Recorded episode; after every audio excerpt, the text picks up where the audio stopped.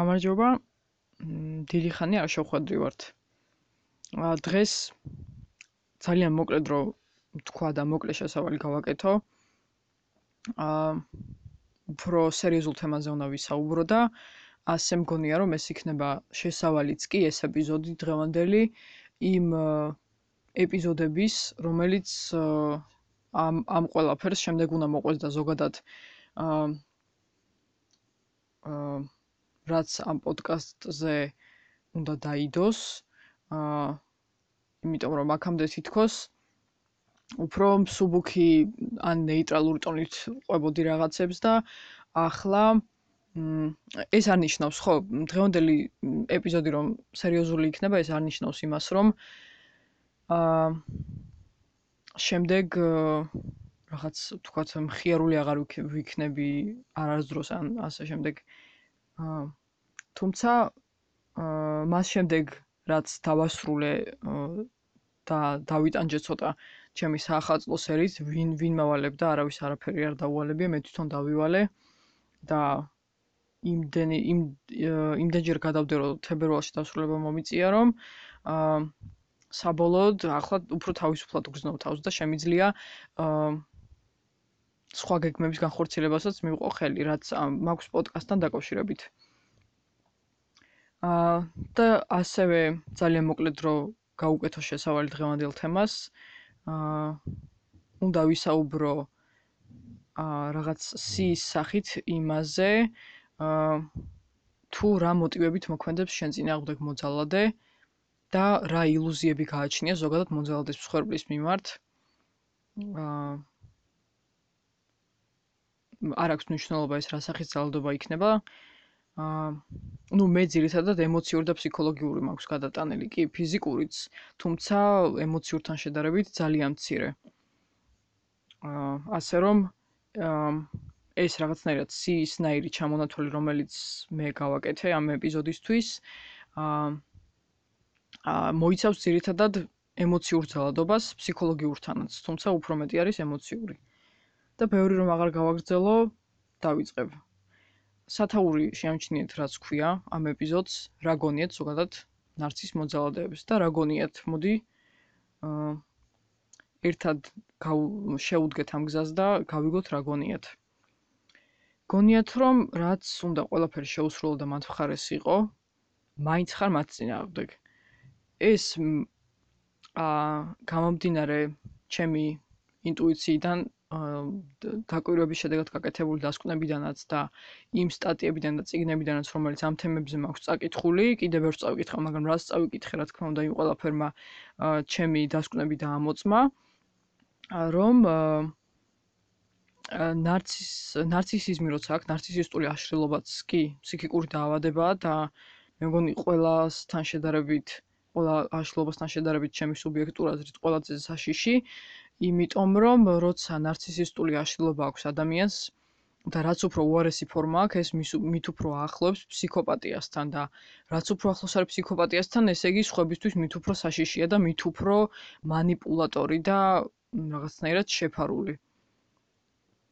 აა და მით უფრო აა კარგად ახერხებს ასეთი მოძალადე საკუთარი თავის შენიღბვას და მსხვერპლთან არის აბსოლუტურად ურჩხული, სრული და როცა თვითონ აწყობს და კარგ განწყობაზეა, მაშინ არის მშვიდად და თქვათ, როცა რისხვისგან დაიცლება და მსხვერპლ თავზე დაატეხს, მაშინ მშვიდდება და გარეთ აბსოლუტურად ძალიან დიდი ძალისხმევის გარეშე შეუძლია რომ იყოს ყველანაირად მიმზიდველი და ქარიზმატული სხვებისთვის. ამიტომაც ხდება ხოლმე თუ მე სუკვირს რომ რატო შეიძლება რომ მოძალად ან როგორ შეიძლება საერთოდ კარგი გარეგნობის სანდომიანი გარეგნობის ადამიანი იყოს სრული მონსტრი? აა არ ვიცი სახლში თუ მსხვერპლის თანდასწრებით როცა თვითონ მსხვერპლთან მარტო რჩება არის ეგ მიზეზი ზუსტად ის რომ აა თითქმის ყველანაირი ძალისხმევის გარეშე ასეთი მოძალადე ნარცისი ახერხებს იმას რომ აა გარეგნულადაც და აა ხასიათითაც სხვებთან იყოს აბსოლუტურად წარმოსადეგი იმისთვის რომ ეჭვი არავინ არ აიღოს რომ აა სხვერპლი მის ხელში იხრჩობა, რასაც ქვია და მოკლედ ეგ არის მიზეზი თუ ვინმეს გაინტერესებთ, დამატებითი ინფორმაცია შეგიძლიათ მოიძიოთ, მაგრამ ისე რომ იცოდეთ, აა ზოგადად ეგრე ხდება. აი ყველა რო დაეჭდება ხოლმე, დაეჭდება მსხვერპლში აუცილებლად შეიტანენ ეჭვს. შენ რომ თქვა, რომ სტრესში ხარ და ეს ვიღაც მოძალადე საერთოდ არ არის ისეთი როგორც ხებს ეჩვენებათ და სრულიად საკუთარი თავის ანტიპოდი ხდება მსხვერპლთან. მსხვერპლის ნათქვამში აუცილებლად შეიტანენ ეჭვს და აა წარმოსადეგი ადამიანის სიცუდეში არასდროს ხო და აა რა ვიცი გასაგებია რომ შეიძლება დანაშაულის გზნობა გქონდეს იმ საკითხთან დაკავშირებით რომ არ გინდა სანდომიან და ქარიზმატულ ადამიანზე ცუდი იფიქრო, იმიტომ რომ როგორ შეიძლება ასეთი საყვარელი სახის, ასეთი საყვარელი ხასიათის მქონე ადამიანზე ცუდი ვიფიქრო და ის ვიფიქრო, რომ და ის დავიჯერო, რომ ვიღაცაზე შეიძლება ძალადობდეს, მაგრამ აა რაღაცნაირად თუ საზოგადოებას უნდა მსხვერპლის დახმარება, არ აქვს მნიშვნელობა ეს მსხვერპლი ბავშვია, კაცი, ქალი, ბიჭი თუ მოხუცი თუ ვინც არის, თუ საზოგადოებას უნდა მისი დახმარება, ეს დანაშაულის შეგრძნება აუცილებლად უნდა გადალახონ. რომ აა მაშინ ხო თუ მოძალადე მოძალადეს არ გავს და მასზე ცუდი არ უნდა იფიქრონ, იმიტომ რომ კარგად და სანდომიანად გამოიყურება, მაშინ მსხვერპლზე რატო უნდა იფიქრონ ცუდი? მაშინ ამ ამ კითხვას გასცეს ყველამ პასუხი ეს კითხვა დაუსვას ყველამ საკუთარ თავს და გასცეს პასუხი თუ საუბრობთ იმაზე, რომ აა ვის ვის დაეჯერება მოკლედ უფრო მოძალადეს თუ მსხვერპლს. შემდეგი. რა გონიათ? გონიათ რომ რაც უნდა ხმაგაკმენდილი იყოს ხვებთან 24 საათი სულ მაინც მათზე ჭორაობ. ანუ აა მან ხდება ასეთი რაღაც, ასეთ ემოციურად მიჯაჭულ მოძალადე მსხვერპლის ურთიერთობებში. მოძალადე იმ იმდანად ახერხებს მსხვერპლში დანაშაულის გრძნობის ჩათესვას, რომ აა შეიძლება დიდი ხნის განმავლობაში ან სართობ მთელი ცხოვრების განმავლობაში თუ თავი ვერ დააღწია მურთიერთობას, სურვილიც კი არ გაგიჩნდეს, რომ სხვებთან ისაუბრო ძალადობის ფაქტებზე, რომელიც ჩვენ მიმართ ხორციელდება, თუნდაც მინიმუმ იმ საკმაოდ დიდი მიზეზის გამო, მინიმუმ იმის გამო, რომ აა შენ ეჭვიც გაქვს და ზოგჯერ საფუძვლიანი ეჭვიც, რომ შენ არ დაგიჯერებენ. ან გეტყვიან რომ ისეთი არაფერი არ მოგსვლია რომ ყოველას ურთიერთობაში იგივე ხდება რომ ყოველას ოჯახში არაუშავს ეგეთი ურთიერთობებია ხან ასე ვიქნებით ხან ისე. აი ეს ეს არის ყველაზე ყველაზე დამპალი და ნაგური გამართლება. მე თუ გითხავთ ხან ერთმანეთზე გაბრაზებულები ვიქნებით ხან შევრიგდებით. გაბრაზებას და შერიგებას რა არ აქვს მნიშვნელობა რა ფორმით იქნება. მაშინ აა მაშინ ნაცისი მოძალადისთვის შერიგება არის ბოდიშ რომ არ მოიხდის საერთოდ და პირიქით სხვერპს მოახდევინებს, როცა რისხვისგან დაიცლება ხარიშხალს და ატეხს სხვერპს და როცა თვითონ აწყობს და კარგად დამშვიდდება, მას შემდეგ რაც საწამლავისგან და შხამისგან დაიცლება და სხვერპს მოშხამავს, აა შემდეგ უნდება კარგ ხასიათზე ყოფნა და თუ იმ შემთხვევაშიც კი თუ სხვერპს ბოდიშს უხდის, ძალიან მალე იმ იმეორებს ზუსტად იგივეს სიტყვებითაც და საქციელითაც და ესეც შერიგებაში ითვლება. მაშინ რა ვიცი იქნებ მე მეშლება რა მე არ ვიცი. მოკლედ აა სულ მოძალადე ზოგადად ამ ბოლო დროს მგონი ერთ რამეზე თან ხვდება ყველა რომ ვინც ძალადობს ის არის ყველაზე მშიშარა გაიჟღერებს ხოლმე ასეთი აზრები.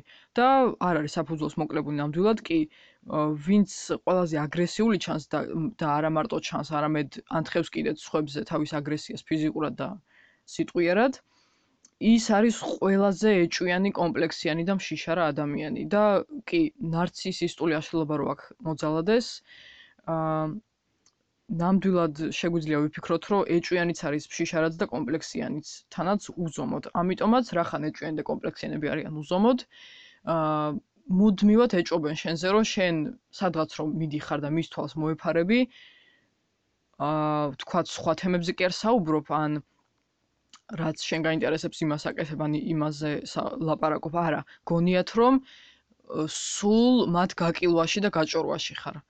და ვერაფრით ვერ დაუმტკიცებ საპირისპიროს. აი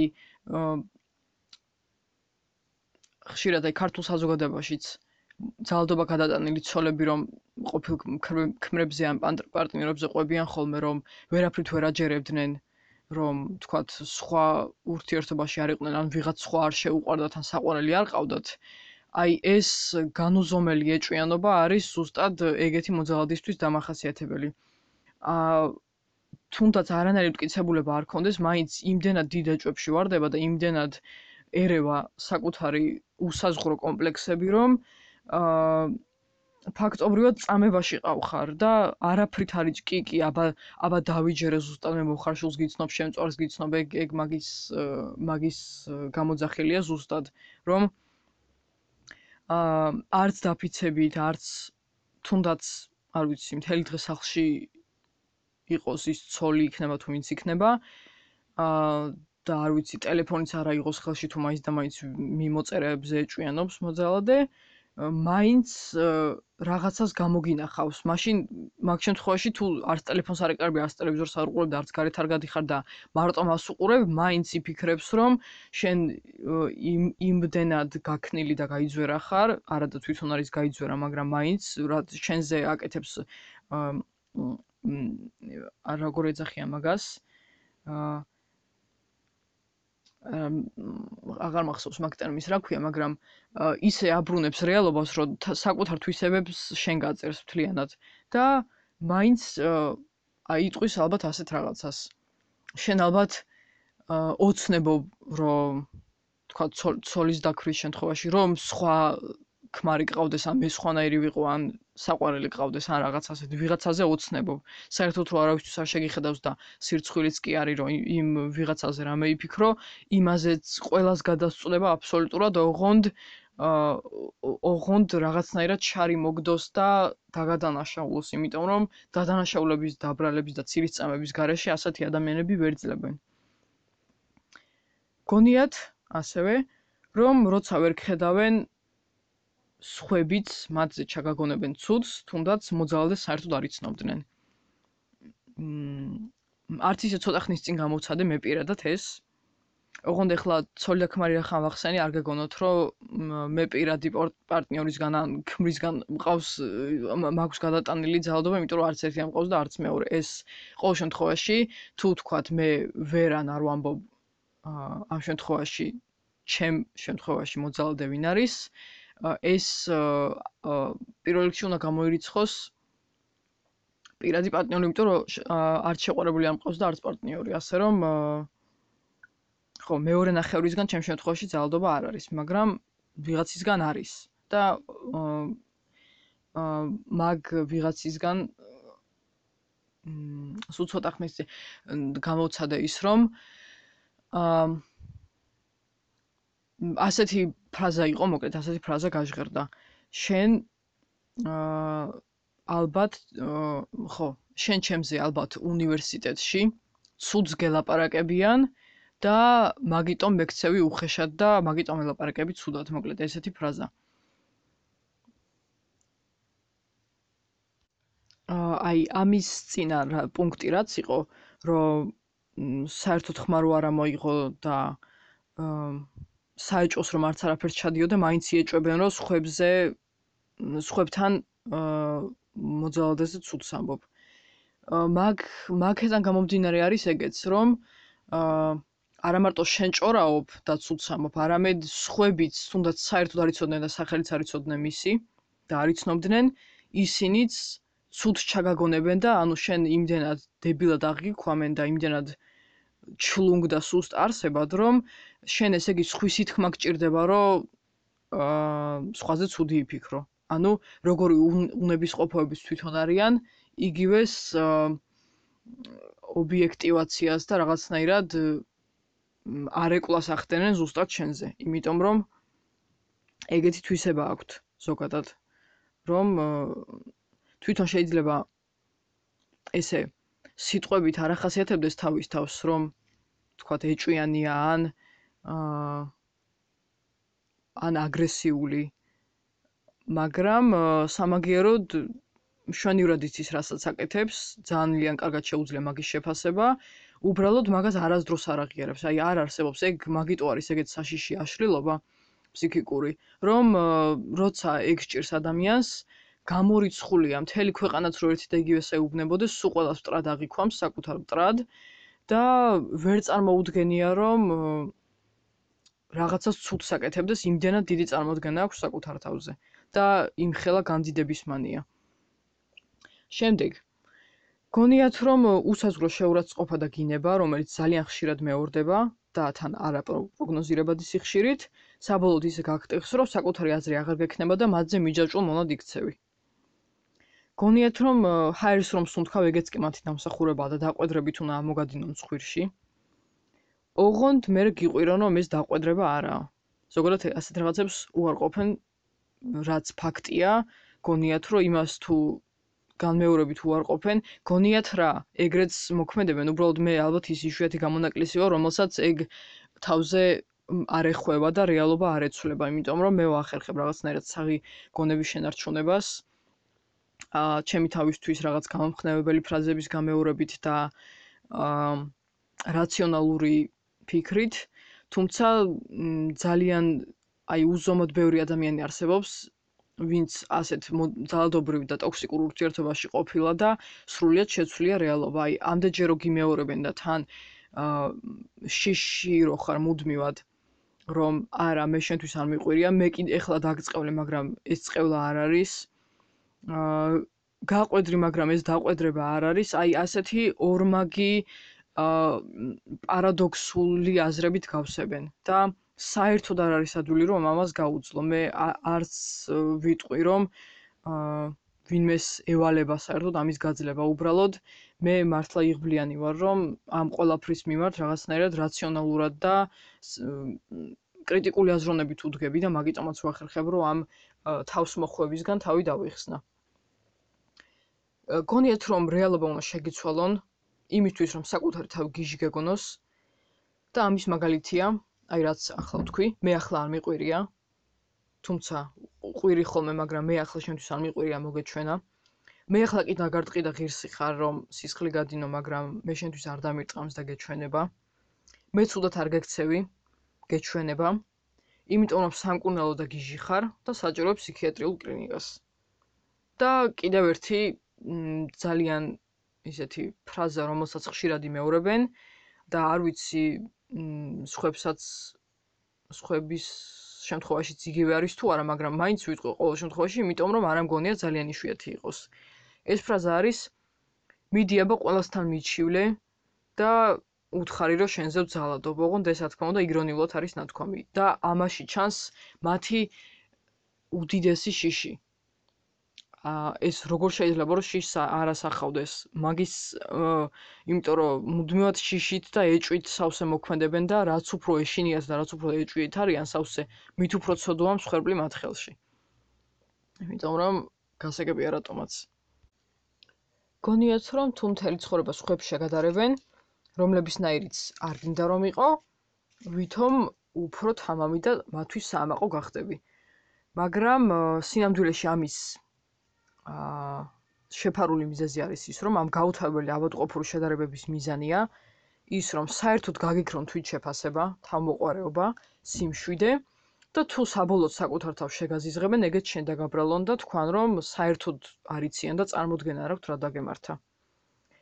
სხვადასხვა ამ ამ პუნქტთან დაკავშირებით ის მინდა აღვნიშნო, რომ აა ჩემ ჩემ რეალობაში, ჩემ შემთხვევაში არსებობს ეგ ნამდვილად, რომ როცა კი უნდა დაუპირისპირდე რომ შედარება მარტო არ მოგწონს და ბევრჯერ გამიკეთებია ეგ დამიჯერეთ არავის რჩევა მაგ შემთხვევაში არ დამჭირდება და არ არც დამჭირდება მე ა რომ მე ხმა უნდა ამომეღო და გაჩუმდებოდნენ არა უამრავჯერ ამომიღია ხმა თუმცა დამიმსახურებია უარესი რისხვა და გეტყვით როგორიც. როცა კი უნდა დაუპირისპირდე რომ შენ არა მარტო არ ქსიამოვნებს სხვასთან შედარება, არამედ ის ვიღაც ვისაც გადარებენ არ არის თქვა კარგი ადამიანი. შეიძლება კი აკადემიური მიღწევები აქვს და მაგარია და უცხოეთში დადის და კონკურსებზე გადის ან რა ვიცი რა მნიშვნელობა აქვს სკოლაში ხდება თუ სად ან თუ უნივერსიტეტში ხდება რა მნიშვნელობა აქვს. შეიძლება კარგი აკადემიური მიღწევები აქვს და ყველა ბევრი ადამიანი ახვევია გარს გარშემო ასეთ ადამიანს და თქვა ბევრი მეგობარი ყავს მაგრამ შენ არ გაქცევა კარგად. და არა მარტო ეს კიდევ. რომ შედარება უბრალოდ არც შეიძლება საერთოდ არც ერთ ადამიანზე როგორ შეიძლება ან რატო უნდა მოგინდეს იმის გამართლება რომ აი არა უშავს მე რომ ვიღაცას მადარები მე უკეთესად გძნობ თავს და უფრო мотиваცია მეძლევა. ეს არანაირი არგუმენტი არ არის და არავის წინააღმდეგ ეგ არ უნდა გამოიყენო. ხო მოკლედ როცა ამას ეუბნები პასუხობენ.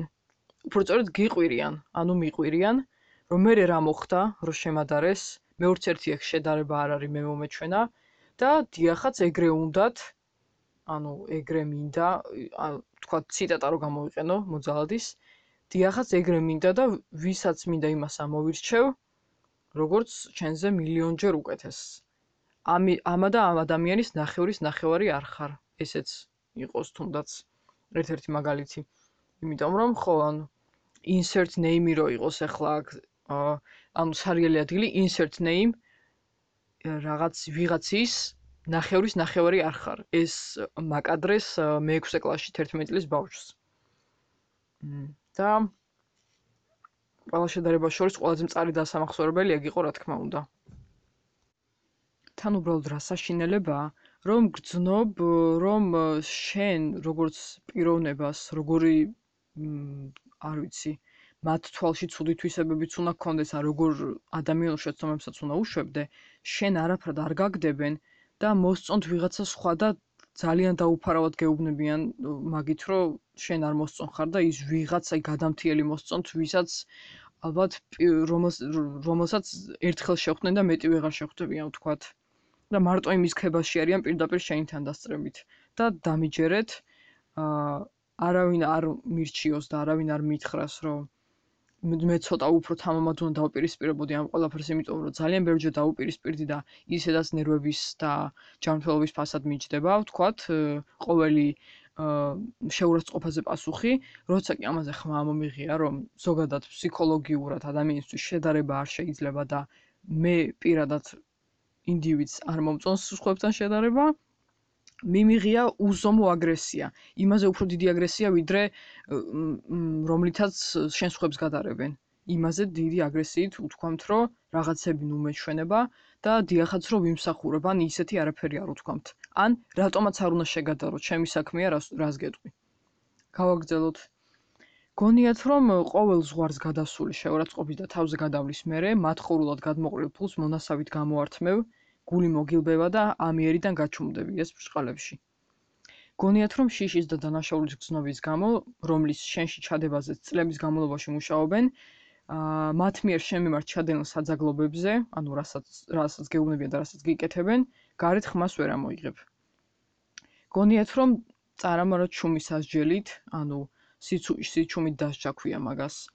აა უაზრო მიზეზების ან საერთოდ უმიზეზოდ რო გაგებუტებიან და აა ჩაურებრივ კითხვებზეც რომ არ გცემენ პასუხს, აი ეგ არის სიჩუმით დასჯა.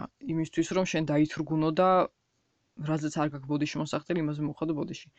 გონიათ რომ ჩუმის ასჯერით ფულზე და საჭმელზე ბოიკოტით ასევე გაგტეხენ და ბოდიშის გარეშე ბრძანებულურ გამომეტყველებით ბრჭყალებში გაბატიებენ დანაშაულს, რომელიც არ ჩაგიდენიო. ეს ძალიან ცუდად გაგზნობინებს თავს, რა თქმა უნდა. ყველა ადამიანი ეგრე იქნება ეგეთ სიტუაციაში. აა იმის გამო რომ გიწევს, აი მე კი არ ვიხდი ბოდიშს, მაგრამ ვისაც უწევს, იმის გამო რომ გიწევს ბოდიშის მოხდა, ან ყოველ შემთხვევაში დამნაშავის როლში ყოფნა, რაც არ ჩაგიდენია, ეს თრგუნავს ძალიან ადამიანს და აი ფაქტობრივად სასიცოცხლო ძალებს გაცლის. თუ გაინტერესებთ ეგ როგორ მოქმედებს ადამიანზე, გეუბნებით რომ ენერგიას გაცლის აბსოლუტურად. რომ შენ იქამდე ადამიანურად მოპყრობას და კითხვაზე პასუხს ან ჩოვლებრივ საუბარს ვერ ეღირსები სანამ თავს ბოლომდე არ და იმაზე უფრო არ დაიმცირებ ვიდრე გამცირებენ და რაც არ ჩაგიდენი იმაზე ბოდიშს არ მოიხდი. და ეს უბრალოდ არაადამიანურია და არავინ არ უნდა იყოს ეგეთ ურთიერთობაში. ურთიერთობებში ასეთი რაღაცები არ უნდა ხდებოდეს. ფორმას და ტიპს არ აქვს მნიშვნელობა. გონიათ რომ ამ galaktikაში მათზე უკეთესი არავინ არ დაიარება საერთოდ და არც მე არ იარსებებს. აი ამ დონის განდიდების მანია აქვთ და ძალიან მოკლედ აღნიშნავ, რა თქმა უნდა სხვა სხვა დროსაც ვიტყვი ხოლმე ამას, მაგრამ ჩემი არა, ჩემი დაკვირვებით არა, ზოგადად ეგრეა. უბრალოდ ძალიან მოკლედ აღნიშნავ იმას, რომ როცა ნარცისისტული აშლილობა აკადემიას და თან მოძალადეა, არის მანდ ორი ძალიან მ საპირისპირო რაღაცის პარადოქსული შერწყმა. ეს არის უდაბლესი თვითშეფასების და უმაღლესი განდიდების მანიის შერწყმა. ძალიან პარადოქსული დუეტია, აი ძალიან და არა აი განწყობის და სიტუაციების მიხედვით იცვლება ხოლმე. თუმცა ორივეა, არავინ არ თქვას რომ აა მარტო განდიდების მანია შეიძლება ქონდეს ეს ესეთ ადამიანს არა ორივე არსებობს მან საკუთარი თავის უზომოს ისხია იმდენად უზომო რომ მე მგონი ფაქტობრივად თვით შეფასება არ აქვს ეგეთ ადამიანებს. არ ვიცი რომ არც უყვართ საკუთარი თავი. მაგრამ ამავე დროს აქვს აი სტატიებში ხშირად არის ხოლმე აი ნარცისისტული აი narcissistic personality disorder ეგრე ქვია ინგლისურად ანუ NPD აბრევიატურა და ყველა თვისებების მოკლე დახასიათებაში შეგხვდებათ ის ერთ-ერთი პირველი, რომ ასეთ ადამიანებს აქვთ წარმოსახვითი მ წარმოსახვა საკუთარი დიდებულების შესახებ. ანუ იმაზე მილიარდჯერ და უფრო მეტჯერაც უფრო მაგარი და შეუფასებელი გონიათ საკუთარი თავი, ვიდრე საერთოდ სინამდვილეში არიან და სინამდვილეში შეიძლება იყვნენ.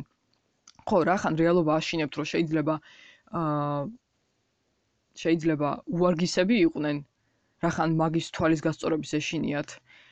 ამიტომ წარმოსახვით მოქმედებენ ასე ვთქვათ და მაგ წარმოსახვას ხვებსაც ახვევენ თავზე. შემდეგ გონიათ რომ მორიგი უსამართლო ყოველი მორიგი უსამართლო ლანძღვის მომენტში შენს არ არსებულ შვილებს უნდა გადასწყვნენ და გითხრან რომ მათ ნეტა ისე გაგამწარავენ რომ ხელები დაიგლიჯო და თავი მოიკლა. აა ხო ეს რაღაც უფრო უნიკალური მგონია, იმიტომ რომ არც გამიგია რომ სხვებსაც ეგრე უგნებოდნენ, არ არის გამორიცხული ნამდვილად, მაგრამ ჩემ შემთხვევაში ნამდვილად არის ეს. ჩემ შემთხვევაში რაღაც ბევრჯერ ვიმეორებ დღეს, მაგრამ არა უშავს. ჩემ შემთხვევაში ნამდვილად არსებობს ჩემ წინა აღდეკ ის ფრაზა. აა ნეტა ისეთი შვილები გეყოლოს, რომ გაგამწარო ნერვები მოგეშალონ და თავი მოგაკვლევინონ, აი რაღაც ასეთი. ასევე გონიათ, რომ galaktikაში მათზე უკეთესი არავინ დადის, თუმცა არც შენზე უარესი და სიკვდილის უფრო ღირსი არსებობს ვინმე. აი ამ ამ დონეზე, როგორც საკუთარი თავი ეზიზღებათ, ისევე ეზიზღებათ საკუთარი მსხვერპლიც და სრული ტყუილია ცოლქრის ურთიერთობაშიც, შეყვარებულების ურთიერთობაშიც, დედაშვილის, მამაშვილის, დედმამიშვილების ყველას ურთიერთობაში სრულია ტყუილია ის, რომ მე იმიტომ გექცევი ცუდად, იმიტომ გაგინებ და შეურაცხყოფას იმიტომ გაყენებ, რომ მე შენ უზომოდ მიყვარხარ და შენი სიყვარული მაგიჟებს. აი, ეს არის უსაშინლესი ვითომ არგუმენტი, რომლისაც სამწუხაროდ გარშემოყოფებს ყოველას ჯერა, ანუ ვინც მაგ ძალადობრივ ურთიერთობაში არ არის და მოძალდის დამცველია, იმათ ყოველთვის ჯერათ მაგ იდიოტობის. განვაგრძოთ. გონიათ, რომ თუ ავადხდები, ფიზიკური და ფსიქოლოგიური პრობლემები დაგეწყო, საერთოდ არაფერი არ უნდა გჭირდეს, ვინაიდან მათ უჩნდებათ პირადად დისკომფორტი. აა ანუ არ უნდა გაგებედათ ცუდად გახდომა და შენი ცუდად ყოფნით, თუნდაც ამას მალავდე, იმიტომ რომ გაგზნობინებენ რომ რომ ასიამოვნებთ ხო ეგრეა. ამიტომ რაც უფრო განიშნებენ რომ არ სიამოვნებთ რაღაცა, მით უფრო დამალავ შენს და არიტყვი ხო?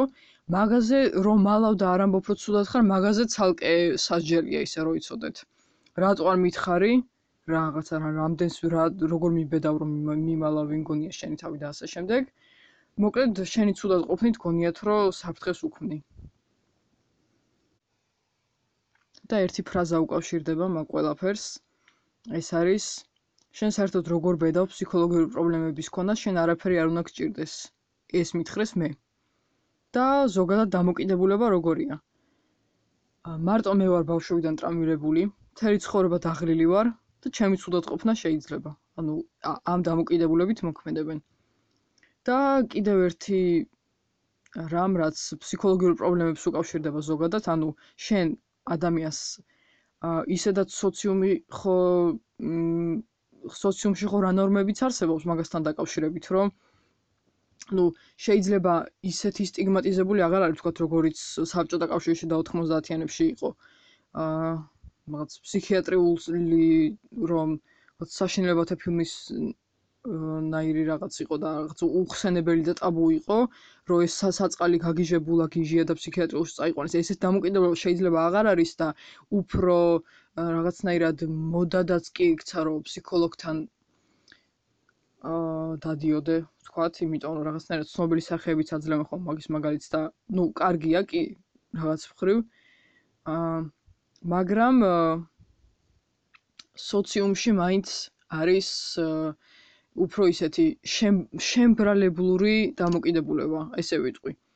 და სოციუმში რო არსებობს ეგეთი დამოკიდებულება, ეს მოძალადე, რომელსაც პირადად საფრთხე ექნება, შენი ცუდად ყოფნით, იმიტომ რომ ცუდად მარტო თვითონ უნდა იყოს, იმიტომ რომ აა spotlight-ის აი რაღაცნაირად პროჟექტორი მარტო მას უნდა ანათებდეს, ესე რომ ვთქვათ, აა ფოკუსში მარტო ის უნდა იყოს ამოღებული და შენ თითქოს პირველ ადგილს არ თმევა მითი. და იმისთვის რომ ბრწყალებში პირველი ადგილი არ წაართვა, გეუბნებიან ასეთ რაღაცას. მიდი აბა ყოველას ათქმევინე რომ ვერ ახარ ტვინში გიჭირს და შემარცხვინე. აი ეს. შემდეგ გონიათ რომ სულ რო ძირს ყოფზი დაგევარდეს. აი ესეთი ადამიანის შეცდომა რა დაუშვა, მაინც სამარცხვინო ხარ. გეუბნებია რომ ყველა დაქცინებს ეს რა გააკეთე და შენ გამო შერწყვება ხალხში. გონიათ რომ შენ როცა შენთვის ხარ სრულიად შენთვის არაფერს აშავებ და შენ საქმეს აკეთებან ისვენებ წამოწოლილი ხარ მაგალითად ან გზინავს ესე იგი მათ წინააღმდეგ ჩაიფიქრე რაღაცა მათი მტერი ხარ და რაღაცას გეგმა მათ წინააღმდეგ და თუ თქვა ისე სხვა დროს თვალში ეჭხირები ყოველთვის თვითონ გეუბნებიან რომ თვალში ეჭხირები საერთოდ რომ დაიმალო და შენი სივრციდან რო არ გამოხვიდე მაგაზეც შაზგდებენ. მაგალითად ისევ მე რაც მითხრეს მაგას ვიტყვი. სკამზე დაღლილი ფეხები რატომ უნდა შემოაწყო ვინახარ რა გამიტრაკე საქმე. სკამზე ფეხების შემოწყობას ადამიანი რომ ტრულ გამოხატულებად აღიქვამს ის მე არ უნდა მეუბნებოდეს სამკურნალო ხარო. და ნევროზიანი ხარო არ უნდა მეუბნებოდეს ნამდვილად. მ გავაგზელოთ გონიათ რომ თვითონ სოფლიოში არსებული ყველა უხამსი სიტყვა და ფრაზა შეიძლება რომ თქვან და აი რო არასდროს არ გაგიგია ისეთი სიტყვებით შეიგინონ, რა თქმა უნდა, მაგაზე ყველა თავს დაუხნევს, ყველა გაუცინებს აუცილებლად ყველა ნებისმიერ იდიოტურ ხუმრობებზე ბაძე გაიცინებენ, იმდენად მოჯადოებული და მოხიბლულები არიან ამ ქარიზმით. მე რო არ ვიხიბლები ეგ ნამდვილად ვიცი. და შენ რო ერთხელ მაინც გამოიყენო, თქვა, სიტყვის მასალა და ისედაც აი როგორ თქვა, წყალებში უצინარი ცუდი სიტყვა რო თქვა, აი დებილი და დებილს და იდიოტს არ გულისხმობს. მაგაზეც ჩარს მოგდებენ, კი არ არც მაგისობა არ არის, მაგრამ რაღაცა ცოტა უצინრად ცუდი სიტყვა, რო თქვა, აი თუნდაც მე გამიტრაკებ თქვი, წაიღა, მაგას არ ვამბობ ხოლმე. არ ვიყენებ ხშირად, რა რამდენად უნდა გაგიკვირდეთ. თუნდაც ეგ გააგონო. ნიშანში ამოგიღებენ აუცილებლად. ირონიულად დაგიწყემენ ყურებას თურმე როგორ გაუზრდელდი. და აი ლამის ფურცელზე იწერენ ყველა თარიღს და საათს, როცა შენ ცუდი სიტყვა წამოგწდება, ან რაღაც ყოფილა შენ შემთხვევით, როცა ცოტა პატარა ასაკში რაღაც ისეთი სიტყვა მithქვამ სადღაც გაგონილი, რომლის მნიშვნელობაც აცოდნიან და მნიშვნელობა ყოფილა ძალიან ცუდი. არა და მე მაინც და მაინც ჟღერადობით არ მომეჩვენა თქვა, რომ ცუდი სიტყვა იყო, მაგრამ მithქვამს და ისე დღეში ჩაცვენილან აი ისე დღეში ვარდებიან და იმ ხელა სირცხვილს გაგზნობინებენ, რომ აი გინდება რომ გაქრე უბრალოდ. კარგი, თქვათ შეიძლება შეკრეს ვიღაც როცუდი სიტყვა თქვა და გითხრან რომ ეგ სიტყვა მეორეთა თქვათ აღარ გაიმეორო შეეცადე, იმიტომ რომ ამას და ამას ნიშნავს. არა, მაგით არ შემოიფარგლებიან. გარეთ რომ თქვა ჯერ ერთმანეთთან მიდიან და ერთმანეთს ეუბნებიან, ამან გაიგონე რა სიტყვა თქვაო. ეს გიჟი ხო არ არის რეების ბედაოსო. არ ჩერდებიან მე რო გატყობენ რომ შერცხონილი ხარ და ითურგუნები კიდე აგრძელებენ. რომ ეგ სიტყვა რამ გაგამ არა და არ იცოდი მნიშვნელობა ხო რო გწოდნა და ხო არ გაიმეორებდი მაგაცნაირი ხო არ ხარ მე ლამის მივიდნენ და ვაიმე სრულიად ჩოლებრო გამლელო ამან ახლა იცით რა სიტყვა თქვა რაღაცა სისულელე თქვა და მე სიცილს იწებენ რაღაც ნახევრად ირონიულად და ცოტათი შერცხვენილები თან თან შენ გიყურებენ იმ ვიღაც უცხოსაც აცინებენ და რაც უფრო ხედავენ რომ უფრო და უფრო გწხვენია მით უფრო კმაყოფილი და ბედნიერი სახე უხდებათ. აი ესეთი მოძალადე რომ აა რაღაცით მოახერხებს და შეგარცხვენს აა ან აი ისეთ რაღაცას გეტყვის, რომ ყველაფრის ხალის გიქრობს. თავარი არ შეეპასუხო, ხო და რო არ შეეპასუხები, ჩუმად ხარ და სახეზე გეტყვა, რომ ძალიან იმედ გაცრუებული ხარ და ყველაფრის ხალისი გაგიქრა. აა იმდენად ისეთი გამომეტყველება აქვს ხალხო, რომ მე ადამიანის სახეზე ეგეთი კმაყოფილი გამომეტყველება არ მინახავს, როგორიც მაგათ აქვს ხოლმე მაგ დროს. ეს ისე რო იცოდეთ. ბოლოსკენ მივდივარ ნენელა.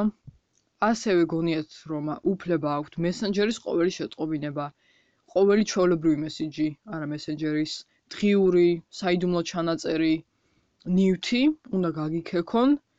ყველაფერი წაიკითხონ, რის წაკითხვაც არ შეიძლება, თავის თავზე მიიღონ, იმიტომ რომ კომპლექსიანები არიან და შიშრები. ყველაფერს იღებენ თავის თავზე აბსოლუტურად საერთოდ სხვა ვიღაცაზეც რო ეწეროს. და მე ზეპირად უნდა მოგიყვნენ და ჩამოგიყალიბონ რა მოიკითხეს შენს მესიჯებში ან ჩანაწერებში. აი მაგალითად კურსელების საერთო ჩატშიც ვიღაც ვიღაცებს წაუკითხავთ რაღაცები და მე უთქვამთ იმან ესა და ეს შენზე რატო დაწერა? და თან შენ იცი რომ წესით შენ მესენჯერში შენ გარდა არავინ არ უნდა შედიოდეს. აი ეკა აი switch accounts რომ არის მესენჯერზე. მესენჯერში. აა მაგის საშუალებით ალბათ თორემ მე რა თქმა უნდა ხა ეს ჩართულს არავის არ დაუტოვებდი და ლოგ აუთის გარეშე არ დავტოვებდი მესენჯერს ალბათ უფრო უფრო switch account-ის საშუალებით იმიტომ რომ მათი ტელეფონი სხვის ტელეფონიდან რომ შედიხარ იქ თქვა რჩება შენი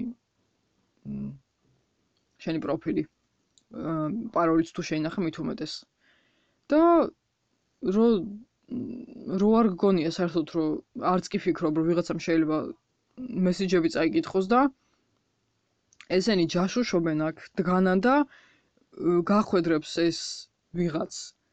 ინფორმაციას რომ იმ იმ ვიღაც გოგომ რო შენზე რაღაც დაწერა ი ცუდი იგულისხმა რამე თან თან აუცილებლად რო რაღაც რო უნდა იგონოთ რომ რაღაცა ცუდს ამბობენ. აუცილებლად გონიათ რომ როგორც თვითონ ფიქრობენ შენზე ცუდს და ერთ ერთი სიტყვაც კი ყოფნით რომ შენზე ცუდი იფიქრონ ისევე გონიათ ხვებზეც აი მაგალითად ძალიან კონკრეტული მაგალითია მაგრამ მე მიკეთია ახლა სათვალე კი მინდა მოხსნა მაგრამ სათვალე მიკეთია და უნივერსიტეტში რო ჩავარ რა თქმა უნდა მაშინაც მეკეთა ხო? და ჩატში ერთ-ერთ ჩემ კურსელს ერთმა ერთ-ერთმა ჩემო კურსელმა თქვა რაღაც ციგნი თუ სილაბუსი ჩამიგდეთო და ჩაუგდო ვიღაც სხვა ბავშმა და ამ გოგო კურსელს რომელმაც იკითხა ჩამიგდეთო კაი გოგო ხარ მადლობაო ეგრე თქვა. და არ ვიცი რატო ალბათ სახელი ვერ წაიკითხა მის ჩაუგდო მაგრამ ეგონა რომ მე მე ჩავაგდე ის ციგნი ხო და ნუ იხუმრეს რომ ბიჭმა ჩაუგდო ის ციგნი მოკლედ და რაღაც მაგაზე იხუმრეს. და ამ გოგო ამ გოგოსაც გაეცინა და ესეთი რაღაცა თქვა წავალ სათვალეს მოვიტანო ესე დაწერა. ანუ იგულისხმება რომ როვერ დავინახე სადწყობა სათვალე მჭirdებაო. აი ეგ მონაკვეთი წაიკითხეს. წაიკითხა იმ ადამიანმა მოძალადეზე საუბრობ, იმან წაიკითხა და მე ადამიანს რომელიც აზია რომ სხვა ჩემ მესიჯებს კითხულობს, მეუბნება იმან სათვალეს მოვიტან, რატო თქვაო, შენ გაგაშაყირა სათვალე რო გიკეთია? აი აი ხო ხო წარმოუდგენელია, ხო წარმოუდგენელი რაღაცა უბრალოდ მითხარით რა. აი თუ ვინმე ამას უსმენს, უბრალოდ მინდა აი ამას რო აი რაც ახლა მოუყევი, მაგაზე სახეზე ვიხილო რეაქცია, გამომეტყველება ძალიან მაინტერესებს უბრალოდ. მე რომ მაშინ მქონდა ისეთი გამომეტყველება იქნება თუ არა. აი აი ასეთი წარმოუდგენელი, აი როგორ უნდა გადაატრიალო ესე ვერ ხვდები. და კიდევ ერთი აა მაგალითი მაგის, ჩემ ისე რა თქმა უნდა მესენჯერის შეტყობინება აა რა რო გამოცხადდა აგვისტოში, ну მე 2018-ში ჩავარ უნივერსიტეტში ხო და მაშინ რო გამოცხადდა და შედეგები რომ მივიღებთ ყველა ვინსაც ჩავირიცხეთ და ვიცოდით აა უთხარი ჩემს ერთ-ერთ ჩემ ერთ-ერთმა კლასელმა მკითხა სად მოვხვდი და მეც უთხარი რომ ჯიპაში მოვხვდი და ცუდია ესე დაწერა ცალკე და მე კიდე ცალკე დაწერა რომ ერთ უნივერსიტეტში არ ვართ. ესე თქვა მე. აა და ეგეც წაიკითხეს და ის იმ ცუდიას მე აღარ წაუკითხავთ რა მოყვებოდა და მაგ ეგეც მითხრეს კი ეგეც მომიყვნენ იმან თან ის კი არა წავიკითხე და ესე რატო გითხრა იმან მესიჯში ცუდია რატომ მოგწერაო ჯიპა არის ცუდი უნივერსიტეტიო ეგი გულისხმაო აი უკომენტაროთ რა პლიზ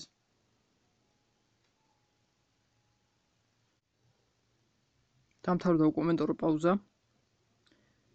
აა გონიათ რომ რაც უფრო ასაკი გემატება, უფრო ბოროტი და უფრო და უფრო უარესი ხდები. მაგრამ რა თქმა უნდა, ამ დროს პირიქითაა. და ესეც საყვარელი ფრაზა აქვს: იზრდები და ვირდები. როცა მე პირიქით საერთოდ სხვა სხვაზე მინდა მაგის თქმა. და ბოლო. გონიათ რომ არავინ არასდროს დაგიჯერებს, რომ ძალადობა გაქვს გადატანილი და სამწუხაროდ მაგაში ხანდახან მართლები არიან. სამწუხაროდ ნეტა ეგრე არ იყოს, მაგრამ ეგრეა. მაგ შემთხვევაში ესეთი ფრაზებია ხოლმე. კაი, ახლა რა მოხდა, ყველას ურთიერთობაში ხდება. კაი, გაჩვენდი ნუ შემაწუხე. ყურადღება არ მიაქციო და დაწყნარდი. ისეთი რაფერა მოხდა რა ალბათ შენ გააბრაზე და იმიტომ დაგარტყეს დაგასისხლენეს გაგინეს. უი, თურმე შენც ისეთ ცუდი თვისებები ქონია, ანგელოზი არ შენ ყოფილხარ. ანუ შემსხვერპლი ანგელოზი არ ყოფილხარ და ამიტომ იმსახურებ. იმსახურებდი რაც დაგემართა. და მარგალიტი. შენ რომ მართლა კარგი ადამიანი იყო, ცუდად არავინ არ მოგექცეოდა. ხო მოკლედ ეს მოკლე მოგზაურობა დამთავრდა ამით. გაგრძელდება რა თქმა უნდა და ამით იმდენი საზიზღარი ნაგური ფრაზა გამიგონია. ჩემ წინააღმდეგ რომ აა ამითი ვერანაირად ვერ დამთავრდება ეს მონოლოგი. იმიტომ რომ fan intended ჩემ პოდკასტ მონოლოგები ქვია. აა მაგრამ სამაგეროდ ის შემიძლია ნამდვილად თქვა რომ ახლა უფრო თავისუფლად გძნობ თავს იმიტომ რომ ესე ხმამაღლა რაღაც ფორმატის პლატფორმის საშუალებით მე ჯერ ძალადობაზე არ მისაუბრია და მენტალურ ჯანმრთელობაზეც ვისაუბრებ მე რა თქმა უნდა ბევრს იმიტომ რომ ბევრი იდეა მაქვს მაგ ხრივაც და აა მაინც და მაინც არც მენტალურ ჯანმრთელობაზე არ მაქვს ნასაუბრები, იმიტომ რომ ძირითადად ვფიქრობ ხოლმე ბევრს. ხო და ახლა უკვე ისეთ ეტაპზე ვარ, რომ მაგ ყველაფერს უბრალოდ ფიქრი აღარ შველის, იმიტომ რომ ადამიანს გინდა რომ ვიღაცას გაუზიარო და ან რაღაც თუ მაინც კონკრეტულ ადამიანს არ ეტყვი, სადღაც შენი ნათქვამი უბრალოდ იყოს განთავსებული, იქნება ეს სოციალური ქსელი თუ რამე სხვა პლატფორმა. აა მოკლედ ამით დაგემშვიდობებით, ყველა სიმშვიდეს გისურვებთ. და ტრადიციისამებრ აღწერაში დავდებ ჩემს ანგარიშებს, სადაც რა თქმა უნდა სრული შემთხვევაში აა შეგიძლიათ ამ პოდკასტს დაეხმაროთ იმისთვის, რომ უფრო მეტად გავითარდეს. აა და ერთ-ერთ პლატფორმას მე ხო Google Podcast-ზე მაქვს ახლა Spotify-ზეც არის უკვე ჩემი პოდკასტი და SoundCloud-ზეც და SoundCloud-ზე სამწუხაროდ ვეღარ ვტვირთავ ამ ეტაპზე, იმიტომ რომ აა ფასიანი სერვისია იქ, ფასიანი ყოველთვიური გადახდის სერვისი უნდა ჩართო და ამიტომ აა ვეღარ ვდებ. სამაგეროდ Google-ზე და Spotify-ზე თავისუფლად შემიძლია ატვირთვა და მოკლედ თუ SoundCloud-ზე ვისაც გინდათ მოსმენა, ორი გამომწერი მიყავს SoundCloud-ზე. და ვისაც იქ იქაც გინდათ მოსმენა და იქაც რო გაგძელდეს, შეგძლიათ რომ რა თუ არ გაქვთ სურვილი არანაირი პრობლემა არ არის, რა თქმა უნდა, ისედაც მერიდება მაგის თხოვნა. და პირველად თუ რეგებ მდგომარეობაში, როცა ესე რეგულარულად რაღაც ჩარიცხვის თხოვნა მიძევს, თუმცა არ აუშავს. აა თან იმდანაც ცოტა ხალხი მისმენს. აა ამასაც მაინტერესებს ისე რამდენი ადამიანი მოусმენს. იმდან ცოტა მისმენს Google Podcast-ზე ორი გამომწერი ყავს, სამი ყავდა და ერთი გამომაკლდა. და SoundCloud-ზე ორი მყავს ასევე, Spotify-ზე მეგონი ჯერ არ მყავს. მოკლედ დღეს მოვჭი. ეხლა ნამდვილად უფრო მშვიდად გგზნობ თავს, კარგად ვარ. აა და 8 მარტს გილოცავთ კიდე. გისურვებთ რომ ქალებზე ძალადობა საერთოდ აღარ არსებობდეს. ხო. 8 მარტს სხვა არ ვიცი რა ვთქვა, იმიტომ რომ აა რო დაივიწყო იმაზე საუბარი და რაღაც ტყუილების თქმა რომ ყველა კარგად არის და ყველა შესაძფერისად აღნიშნავს ამ დღეს ნამდვილად ტყუილი იქნება თუმცა რა თქმა უნდა ყველა კაპიტალისტური კაპიტალიზმი და მაღაზიები და ყველანაირი კამპანია ყარნახობს რაღაც ტყუილებს. ხო ეს რაღაც ფილოსოფიურად ჩავედი ახლა. რომ ტყუილებს რო ხო მარტო ბედნიერი დღესასწაულია 8 მარტი თუმცა დღეს რაც ხდება დღესდღეობით ქვეყანაში აა ნამდვილად ძალიან სასაცილო იქნება მაგის თქმა ასე რომ 8 მარტი ქალების დღეა კი ოღონდ უნდა იყოს ბედნიერი ქალების დღე. და ყველა ქალის დღე და არა მარტო თქვა თეთრკანიანების და ქართველების და ასე შემდეგ. აბა ნახვამდის